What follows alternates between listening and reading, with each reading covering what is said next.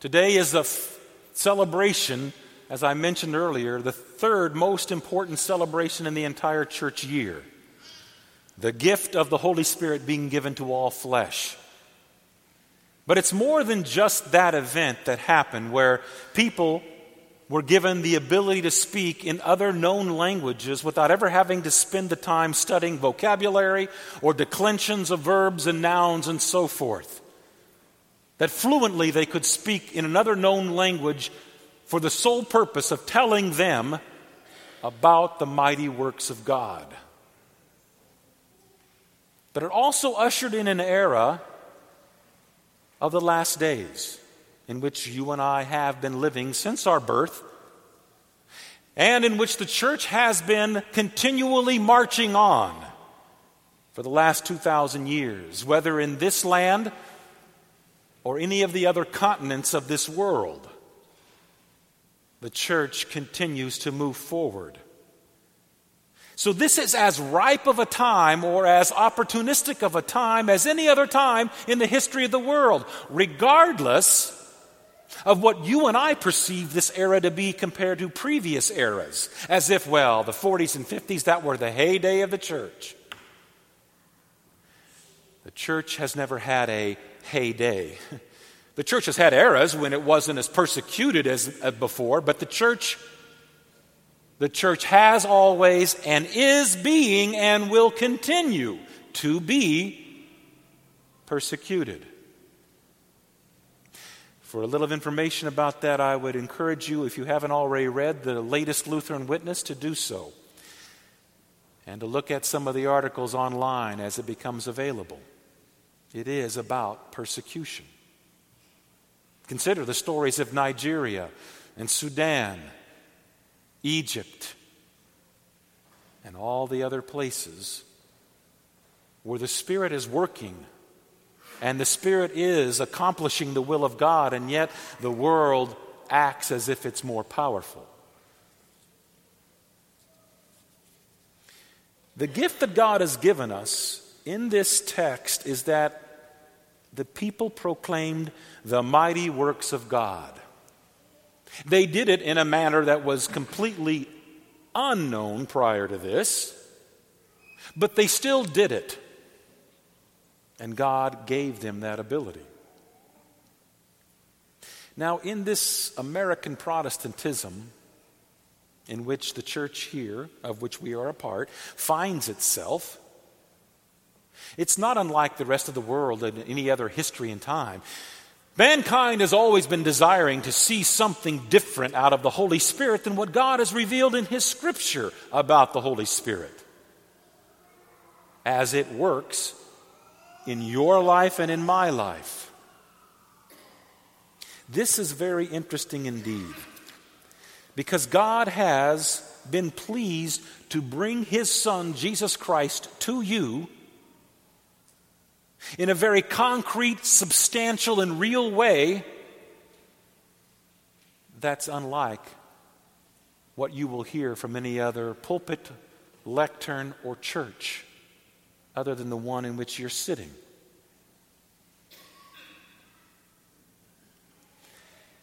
God has chosen through sinful human beings, men, as myself, to give you Christ orally through the word that we preach, orally through the word that is read, orally through the word that you hear yourself reading and singing and proclaiming and confessing. Jesus comes through that because the Spirit chooses to, by God the Father's will, to bring you Jesus in such a manner. But it's not just orally. The second and only other way that God brings Himself, His Son Jesus, to you by the Holy Spirit is through visible Word of God. That is, the promise of God that's attached to water, the promise of God that's attached to bread and wine. that brings the very flesh and blood that hung upon the accursed tree and that rose from the dead to your very lips and mouth to eat and drink, to become one with. Those indeed, brother and sister, are mighty works of God. And yet, how does the world wish to look at the Holy Spirit? The rest of the world in the church love to look at the Holy Spirit as being something other than what God has revealed in His Word. They look at the Holy Spirit as if it's another level of, of holiness, or another level of spirituality, or another level of something other than what God has revealed. Hence, Pentecostal movement, hence, other types of movements, the charismatic movement, and so on, that's been a part of the Christian church since the very beginning. And which, prior to the 1920s in this country, was always seen as being not a part of what God has revealed in His holy word. I say that in the 1920s because of what happened out in California at the Azusa Street Mission.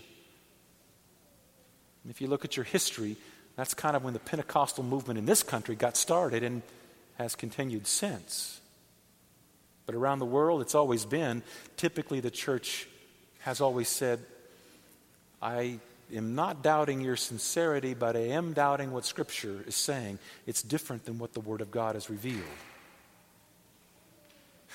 So, what is this text saying? Notice, these men who have this gift did not try to transfer that gift in order to make themselves look like they were gods. They didn't try to take this gift that they were received for a one time shot to have the gift of speaking in another known language. They didn't try to say, Here, let me lay my hands on you and give you this gift of speaking in another known language. What did they do with it? They used it as God had given it to them to use. That is, they proclaimed orally the mighty works of God. They did not try to heal people. They did not try to do anything other than proclaim the mighty works of God in a language that they had not studied. Now, you and I, if we took our French or our German or our Spanish or even Latin in high school and did all those memorization of the vocabulario and all of the other declensions and so on of the various verbs and nouns, it took us and still is hard for us. I mean, let's be honest, we have a hard enough time with English. These people had the gift of speaking in another known language for no other reason than to tell the mighty works of God. Now that arouses somebody's attention. And that somebody's attention is Satan. He loves to take God's best works and twist them. He loves to take the things that God gives to his bride, the church, which are meant to be comforting, blessing, and twist them. The Spirit, ever since this moment, and will never change until Judgment Day, has pleased God to be bound with God's oral word, heard and spoken. And the Holy Spirit, from that point on until Judgment Day, it has pleased God to bind to that word that's connected with the visible means of water and the visible bread and wine that you see here and have seen repeatedly. Many of you, since you were little boys and little girls, sitting in the pew, asking questions because it seemed so miraculous and magical. And yet, as you grew up and were taught the Word of God, you realized Yes, it is, but not in the way that mankind sees magic or miracle, but in the way God sees it. Mighty and powerful, changing things from the inside out, as God has always done in your life and in mine. The Holy Spirit is not chaotic.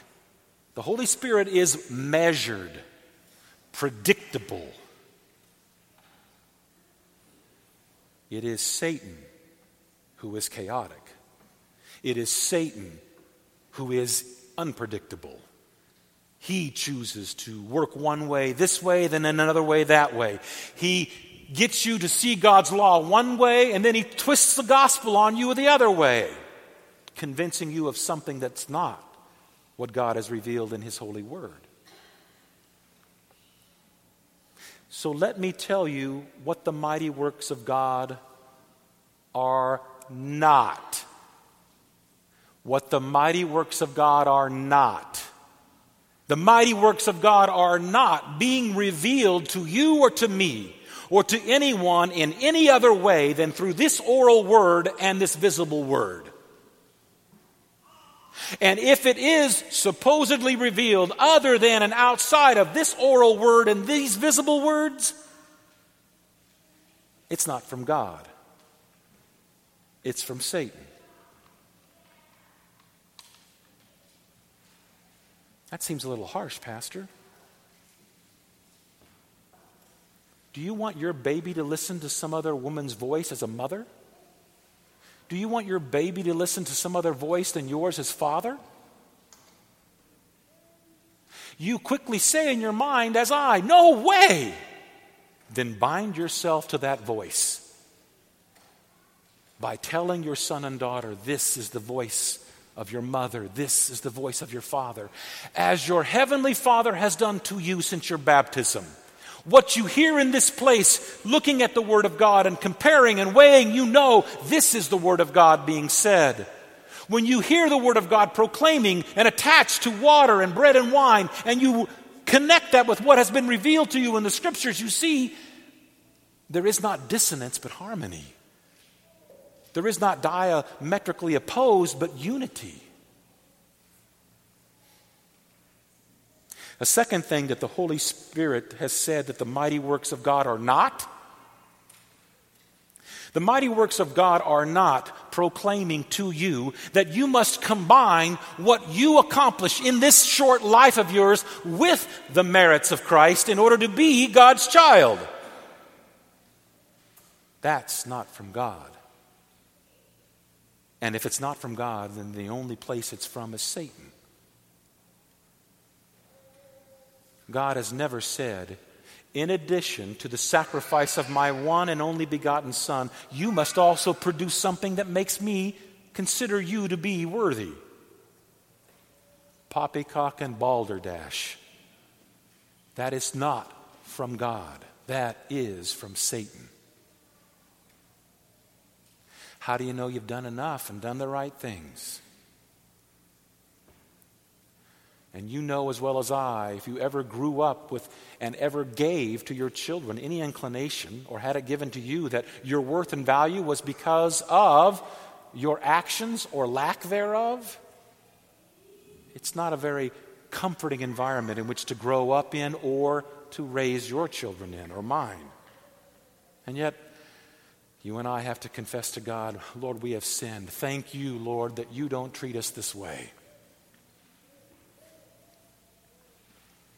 The Holy Spirit has said, thirdly, that the mighty works of God are not proclaiming that God's wrath is still there for you and it wasn't poured out completely on Christ Jesus. That's not from God either. That is from Satan. That's that dark cloud that could Satan loves to remind you that's over you and it's not. It's been dispelled and dispersed by the blood and the merits of Christ. And you don't have to do a thing to remove it. It's been removed from you by Him. The one upon whom He said, Lord,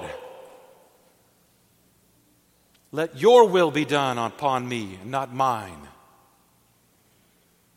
The one who said, Lord, why hast thou forsaken me? And not you.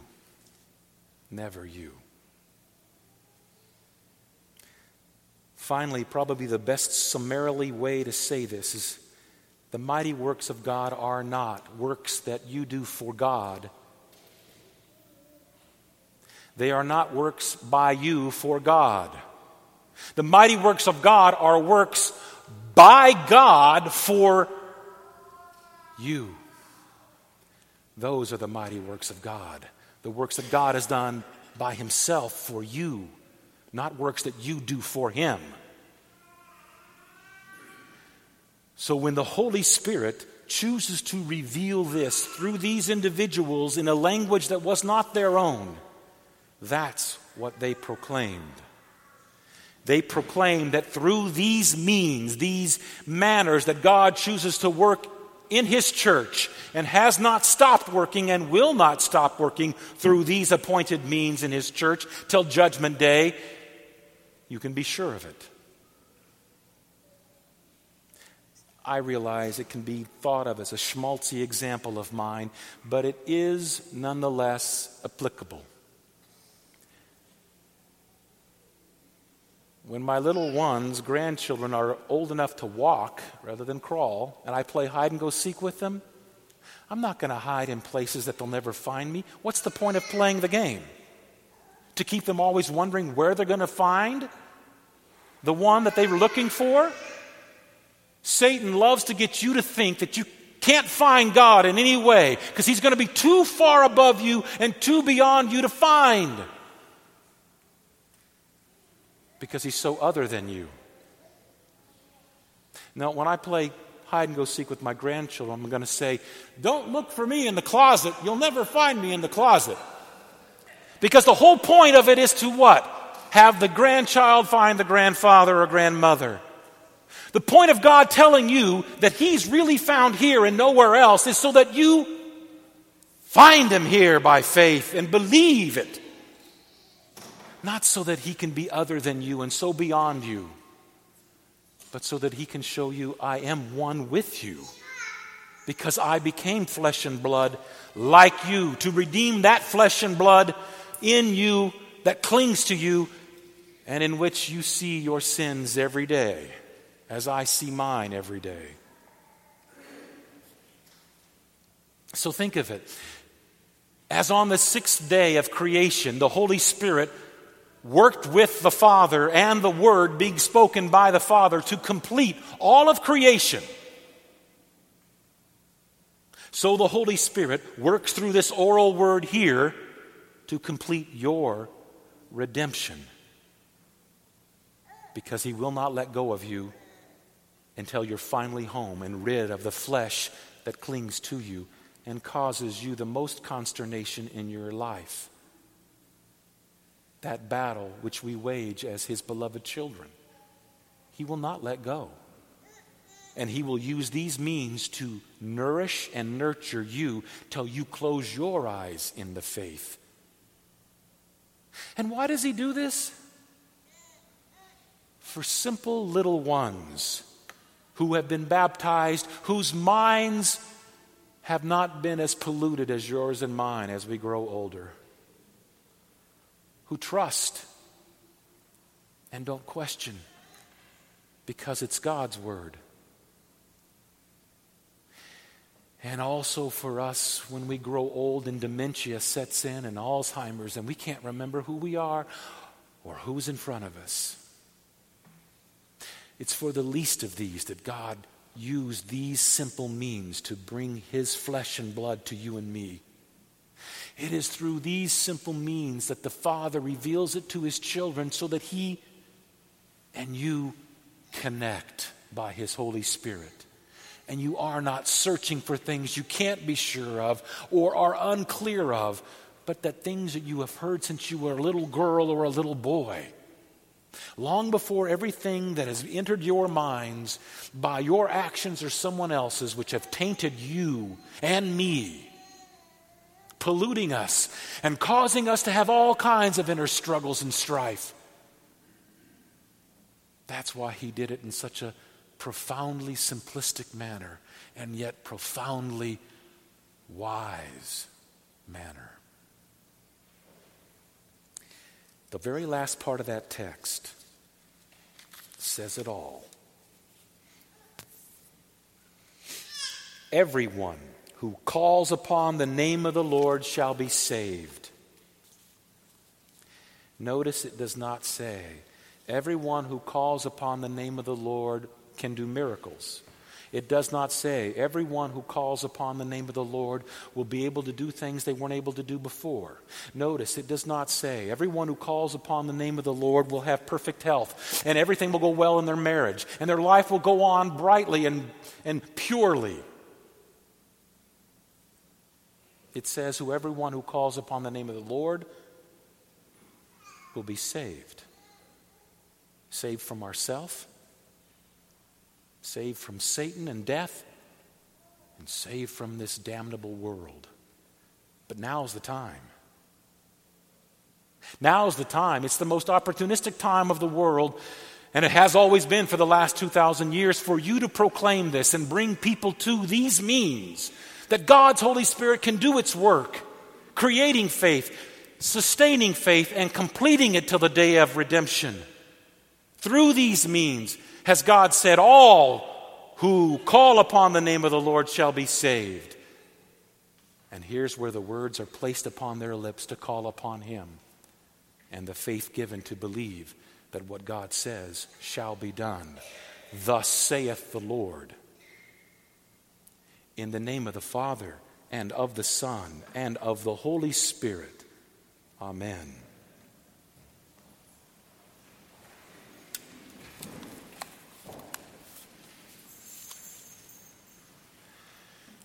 Peace of God, which passes all understanding, keep your hearts and minds on Christ Jesus by his Holy Spirit to life eternal.